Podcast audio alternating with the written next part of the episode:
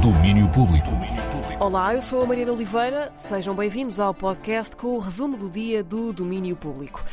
Por estes dias chegam-nos ares de mudança do Festival de Artes Walk and Talk, que anda há 10 anos a fazer da Ilha de São Miguel um centro de movimentação para a arte contemporânea e para os artistas. O festival anuncia agora que vai passar a formato bienal.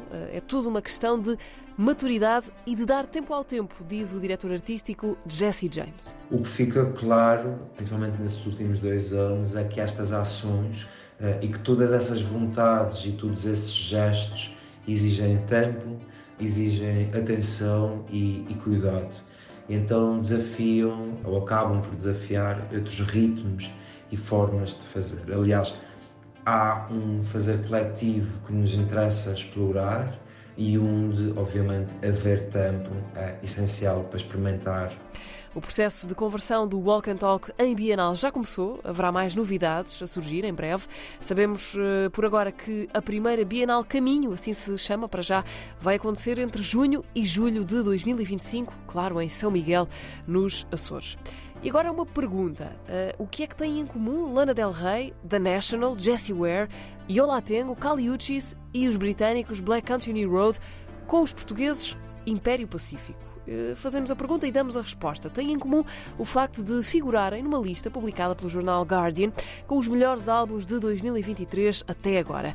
É aquele balanço intermédio de meio do ano que algumas publicações costumam fazer e sim, ao lado daquelas grandes estrelas da pop internacional, está lá a dupla formada por Pedro Tavares, também conhecido por Funcionário, e Luan Belusi, que assina Trash Can.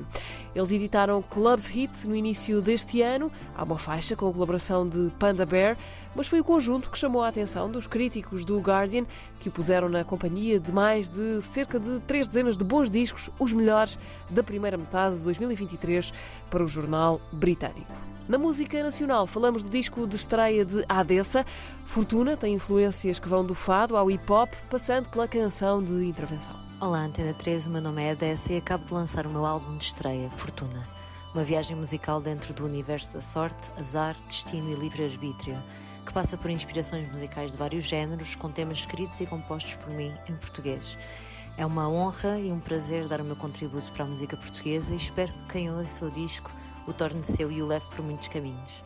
Obrigada por estarem comigo nesta jornada que acredito ser tão mais feliz quanto mais gente dela fizer parte.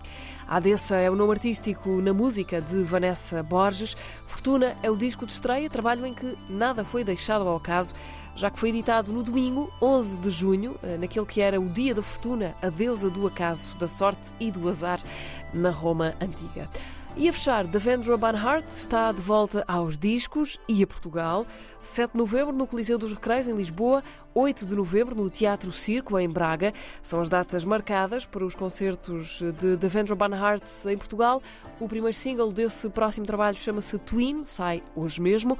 Os bilhetes para os concertos são postos à venda a partir da próxima sexta-feira. E foi o resumo do dia, podcast diário, uh, com o apanhado daquilo que se passou nas edições do Domínio Público. Estamos de volta amanhã em FM, a partir das 11 da manhã. Até lá. Domínio Público.